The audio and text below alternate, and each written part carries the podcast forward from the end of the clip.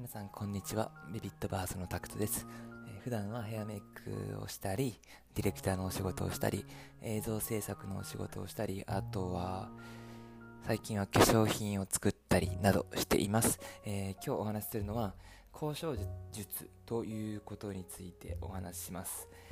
まあ交渉術と言ってもすいません。ちょっと噛んじゃいますね。あのー、これをすれば交渉がうまくいくよっていうお話ではなくって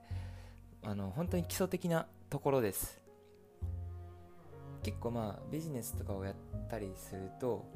誰かと交渉する機会ってめちゃくちゃ増えてくると思うんですね。それで相手の要望を聞いてこっちの要望を伝えるとか、まあ、こっちからアプローチをかける時もあるんですけど基本的には自分がいい流れになりたいはずなんですよねみんな、まあ、自分が不利になって相手にこの恩を着せてやるっていう方法ももちろんあるんですが基本的には双方のメリットになることが一番ベストですよね。でそのやり方なんですけど基本的にですねあの相手の話を聞くっていうことなんですよね。とにかく相手の話を聞く、ま、営業とかでも全く一緒で相手の話を聞いて相手が何を欲しいのかっていうのを観察するっていうことですね。これってまあなんか本とかにも書いてあるし YouTube とかでもいろんなねビジネス系 YouTuber の方がおっしゃってると思うんですけどこの話を聞くってものすごい難しくって話聞いてれば営業がうまくいくとか交渉がうまくいくっていうのは全く別問題でそれなんでかっていうと話を聞くっていうのはあくまで相手の真意を確かめる相手が何を欲しいのかを確かめることなんですね。でその次ですよね。その次もちろんね慣れてきたら聞くだけである程度分かる人もいるんですよ。でも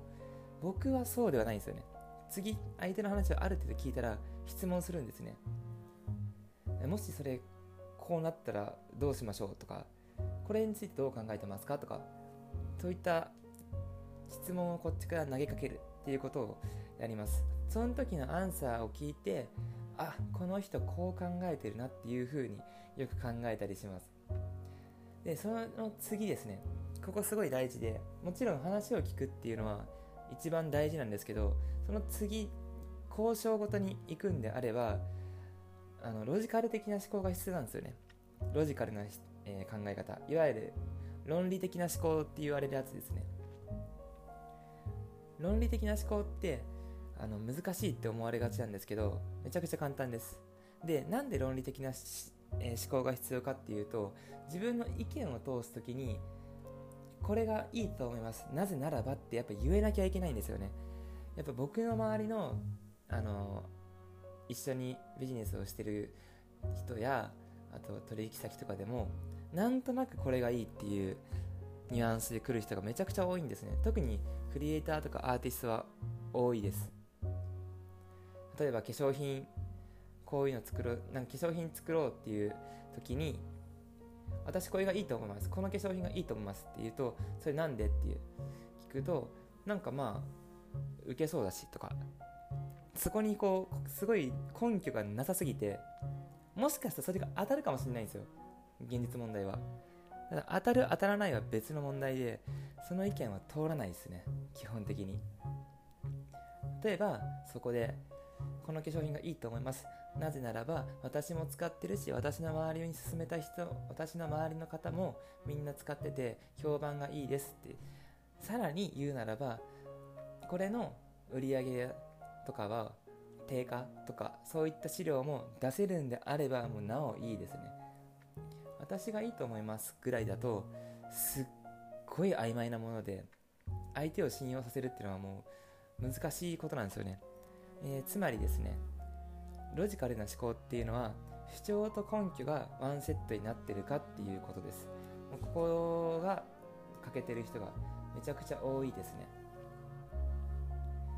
とにかくなんか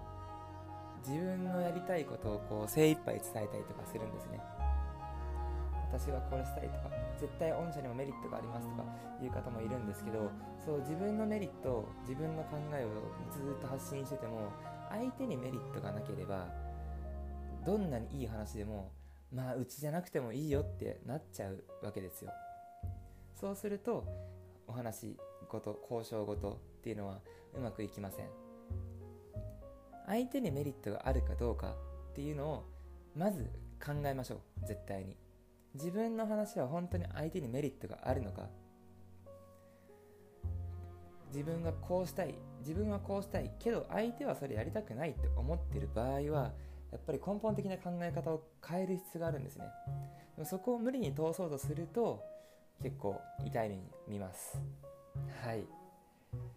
まあね交渉って言うとビジネスっていうイメージが多いんですけどこれ結構日常的なことでもあると思うんですよ。友人関係とかでもなんでそう思うの？とか。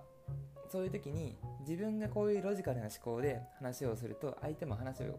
ちゃんと聞いてくれやすくなります。はい、えー、今回はですね簡単な基礎的な交渉術ということについてお話ししました、えー、となんか天気もねいまいち悪いんですけどなんか蒸し暑いし小雨だしってすごい嫌な気分にはなっちゃうんですけど、まあ、そんなのには負けずにいろんな知識を取り入れて日常生活を豊かにしていってくれたらいいなと思います、えー、ありがとうございました。タクトでした。またね。